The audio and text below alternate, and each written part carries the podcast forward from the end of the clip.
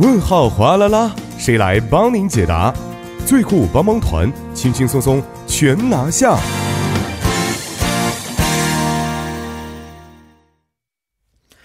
生活小贴士尽在帮您解答。那么，帮您解答节目将会有节目作家尹月继续就韩在韩国生活的市民朋友们在韩国生活中遇到的大小问题进行现场的解答。那好的，马上有请出我们的节目作家尹月，你好，你好，主持人，大家晚上好。你好，你好，你好嗯嗯啊。好，那首先说一下吧，今天要给我们解答的问题是什么样的？好的，今天的这个问题呢，是来自手机尾号为六六九二的小朋友。嗯啊，小伙伴发来的这样的一个信息啊，我给大家说一下，因为他是用韩文发来的，我用韩文简单说一下，中文简单给大家试一下。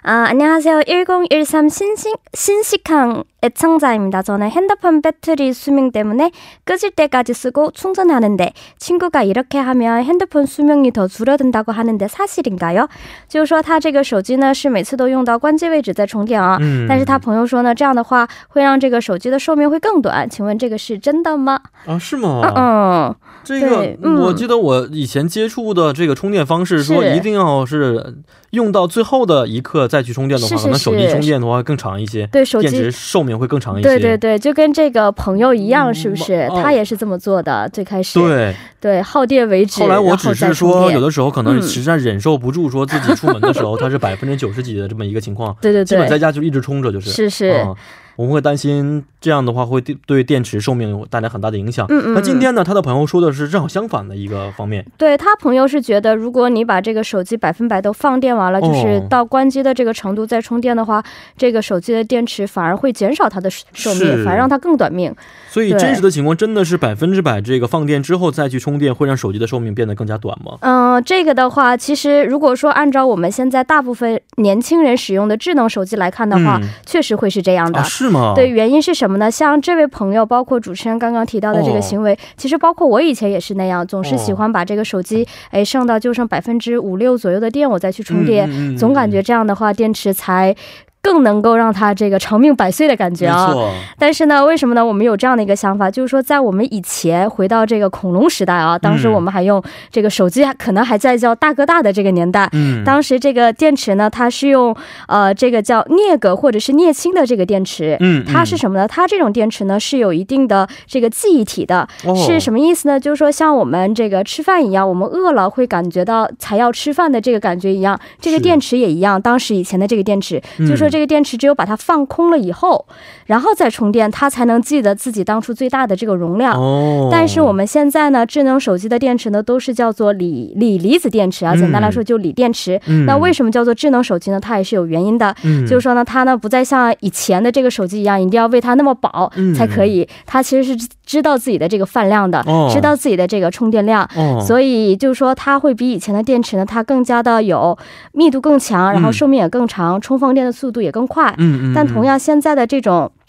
这个锂电池的寿命呢，它是根据我们所谓的充电的循环次数来决定的，哦，也就是说它是有一定有限的充电周期。哦，我们来举个例子，就是说我们现在的智能手机，比如说它有这个五百回的这个充电的周期，嗯那我们怎么去算它这个一个周期呢？就是说我们从放完电，把它百分百放电为止，就从零嗯充到百分百、嗯这样的话就算一一次次周期，哦是完整的算一次。嗯，那你想想，我们用着用着，哎，我手机有百分之九十的电，嗯我再把它充到一百，那这个时候就不算了，这只能哦。算十分之一的这个周期。十分之一次，对，哦。所以就说你充一次百分百的，嗯。相当于充十次百分之一呃百分之十的这样的一个概念。你这么一算的话，你就会觉得，哎，那我手机不完全放电的情况下，嗯。我就放个比如说百分之这个五十左右，我就开始哦。充、充，它这就不算一个周期了，它只哦能算半个周期了。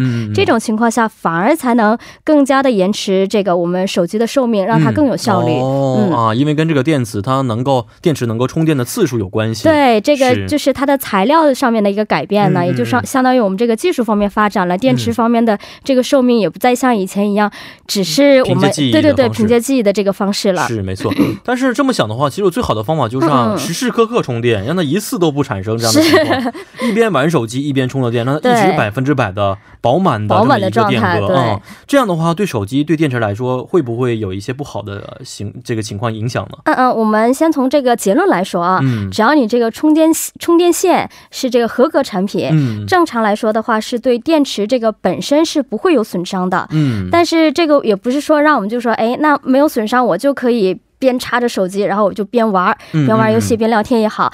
因为什么？这个电池它本身它还是。怕热的这样的一个过程，因为我们首先使用手机的这个过程呢，就是一个消耗热量的这样的一个过程。那你想想，手机如果一直保持着这样特别高的这样的一个温度的话，那你想想，它就这么一大点儿的一一个地方，对不对？热量它得不到及时的散发的话，这个电池的寿命呢，它就会受到一定的影响。所以呢，虽然说从结论的这个理论上来讲的话，电池本身不会损耗，但是我们要知道，电池是怕热的。我们边插手机边玩手机的话，这个过程本身就是会散发很多的热量。哦，对，这样的话，电池我们可能有的时候用久了，你会感觉到烫。这个时候尽量为了考虑这个电手机本身的这个健康啊，尽量这种做法其实是不提倡的。哦，是这样的啊。除了这一点，还有就很多手机，大家有手机都会给它配上一个漂亮的壳儿。是。很多这个手机壳它的设计很好，但它并不一定符合这个手机本身。嗯。如果你这个壳特别的厚的话，其实也。也是非常影响手机这个本身的散热的功能，也会有一定的程度去损耗它这个手机，包括手机电池。是啊，我这手机壳的话，其实是别人给我的，原因就是。如果不带手机壳，里边已经碎了，已经是已经可以扎手了，已经，所以没有 办法。我有个这样的经验，最后套一个壳在里边，原来是没有壳的啊。啊，好的好的。所以，但看这个手机壳不是那么的厚，应该还是合格产品。合格产品啊，对合格产品。朋友也是花了很多钱买的，是的，是的，是的。但是我想的，嗯，这样的话，是不是在中国东北比较冷的地区的话，其实对于手机来说是更加好一些呢？其实也不一样，因为低温的话，这个电池它怎么说？它会降低电池的活性。嗯。所以有没有感受到，就是说我们在东北在天特别。冷的时候，嗯，哎，你会发现这个电池其实就到百分之六七十了，哎，就突然关机了。没错，没错，这样情况。对这种情况，这种情况，反正对我以为电池很怕冷，就是，所以我想给电池稍微加热一下。哦，我觉得很很担心这个问题。是是是，这个只能说是这个温度对于电池的损耗，它是有一定的直接关系的。我们说过于的高温的话也不好，其实过于的低温的话，就像我刚刚提到的，它会降低电池的活性嘛，所以也是会引起这个电池寿命的一定的这个对。它会产生一定的影响。是，嗯嗯，其实我们现在知道啊，使用的智能手机并不是像以前的翻盖啊，或者以前的不是智能的三 G 手机的嘛。嗯呃，电池可以使用很长时间，是不是？是。现在我早晨充一次的话，能够维持一天的话，已经是谢天谢地了啊。哎，是的。虽然跟这个手机一直在使用有一些关系在里边，对。那同时，确实这个电池的容量虽然是增加了很多，但同时呢，它用的地方也变得更多了。没错。嗯。对，以前手机我们就打个电话什么的，现在可能又要当相机，然后又要当这个工作的平台。对我们用的多了，它自然耗电量也会多我记得以前中国国内有一款自己研发的手机，号称能半个月不用充电，我记得是。啊，当时我看一下，现在想起来不可能存在这样的情况了啊。它可能 对，可能只是当闹钟来使用，只打个电话而已。没错。但如果啊，这个一个手机电池变得不经用的时候，这个手机其实已经离淘汰不远了。对，或者你换个电池，没错，省钱的话，嗯，所以。嗯，对于一个智能手机来说，如何提升它的电池使用寿命就是非常重要的。有没有这方面的一些小贴士提供给我们呢？哎，好的。那其实，在我们日常生活当中，其实注意一些点的话，多多少少能够帮助我们延长这个电池的使使用寿命啊。那第一个，首先是我们手机的这个显示屏，其实是最耗电的这样的一个组件。我们应该都会这个会想让这个手机屏幕，就是说可能会下载很多特别亮丽的这样的贴纸啊，什么这样等等，或者壁纸啊这样等等。其实黑白的话，相对于是比较省电的。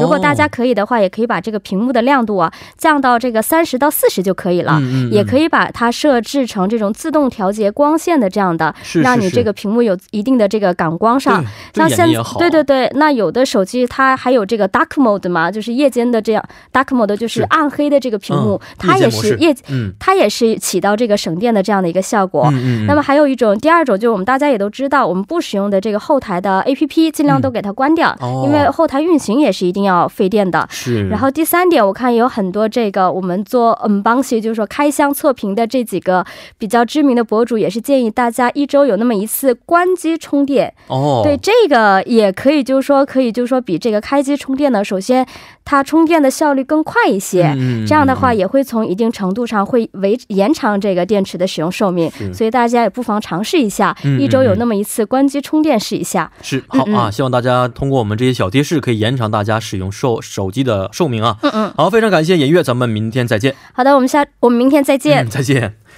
好的，那么送走影月之后呢，同时跟您说一下啊，那也十分欢迎各位听众朋友可以在我们的节目官方网站或者是 S S 上去咨询生活中遇到的大小问题。如果大家的问题被我们节目组选中的话，还有机会获得节目组送出的电子咖啡代金券。那同时再为您介绍一条关于韩国首尔市的文化消息啊。那这条消息呢，跟文化虽然没有很多的关系在里边，但是也是非常利民的一条消息。